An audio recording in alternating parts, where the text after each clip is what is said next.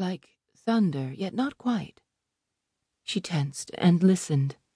Surely not trouble, please not trouble. Chief Black Kettle had just returned the day before from Fort Cobb on a mission of peace. But he had not returned with any satisfaction. In fact, the man there had warned him that soldiers were already in the field. Controversy had arisen the moment he returned as to what the tribe's next action should be.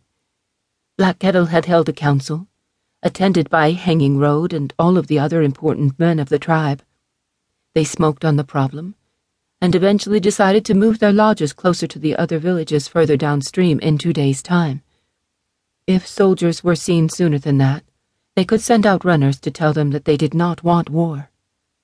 Her body carried the scars of nine bullet wounds from the treachery of Sand Creek four years past. Upon returning to his home, Hanging Road had informed his concerned wives that he personally doubted the story that the soldiers were in their country. Everyone knew the white government seldom made war in the winter time. He claimed their soldiers were too puny and spoiled to venture out for a winter campaign. Fair weather warriors, he had called them with sneering contempt, and all but Seota had laughed. Night walking. Did you hear that? Seota asked in a low voice. Night walking sat up sleepily and then also snapped to attention, listening. The sound came from the village dogs, but not the usual break of day barking. More like nervous yipping. She flashed a worried glance at Seota. Get dressed. But I'm not finished. Get dressed. Nightwalking immediately began pulling on her own dress, leggings, and moccasins. She pinched Red Feather's arm and ordered her to dress as well.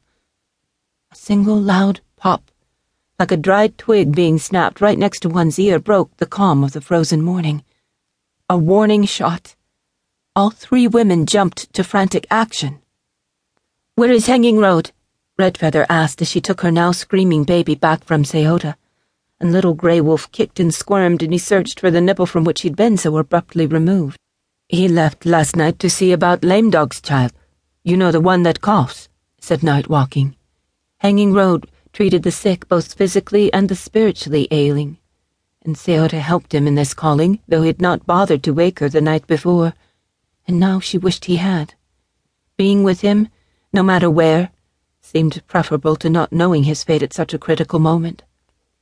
They heard the sound that they had come to dread most a distant trumpet, the soldiers of the United States being called to battle. Red Feather's lips trembled as she looked over at Seota frantically. They could hear the pounding hoofbeats of the approaching horses and men with foreign voices shouting, Huzzah! Huzzah! with manic fervor.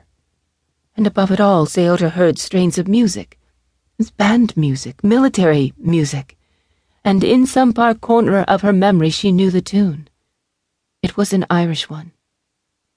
We must run, Red Feather said, clutching her baby tightly to her chest. No, we must wait for Hanging Road to come to us, said Night Walking. Seota agreed with Red Feather, but did not wish to contradict the oldest member of the family.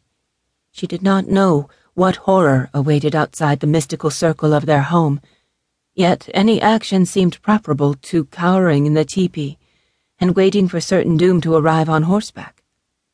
Screams and shouts were heard as the cavalry arrived in thunderous tumult. Gunshots, shrieking women, wailing children, wounded men, galloping horses, and the acrid smell of smoke filled the air from pistols and rifles fired in every direction. A nightmare made flesh in the early light of day. The three women heard a commotion immediately outside the tepee. Night Walking thought it was her husband coming to rescue his family, and she foolishly threw back the entrance flap. A loud blast sounded, and she was thrown back into the lodge. Seota and Red Feather stood over her and looked down in paralyzing disbelief. Nightwalking's eyes stared up lifelessly below a neat, round hole in her forehead. The two young women clutched each other in fear the baby squeezed between them in their embrace. We've got to run, Seota urged, and Red Feather shook her head as panic seized her, immobilizing her. She held her baby so tightly, Seota feared that she would harm him. Come, Red Feather, follow me. No, no, no. Night Walking told us to wait for Hanging Road.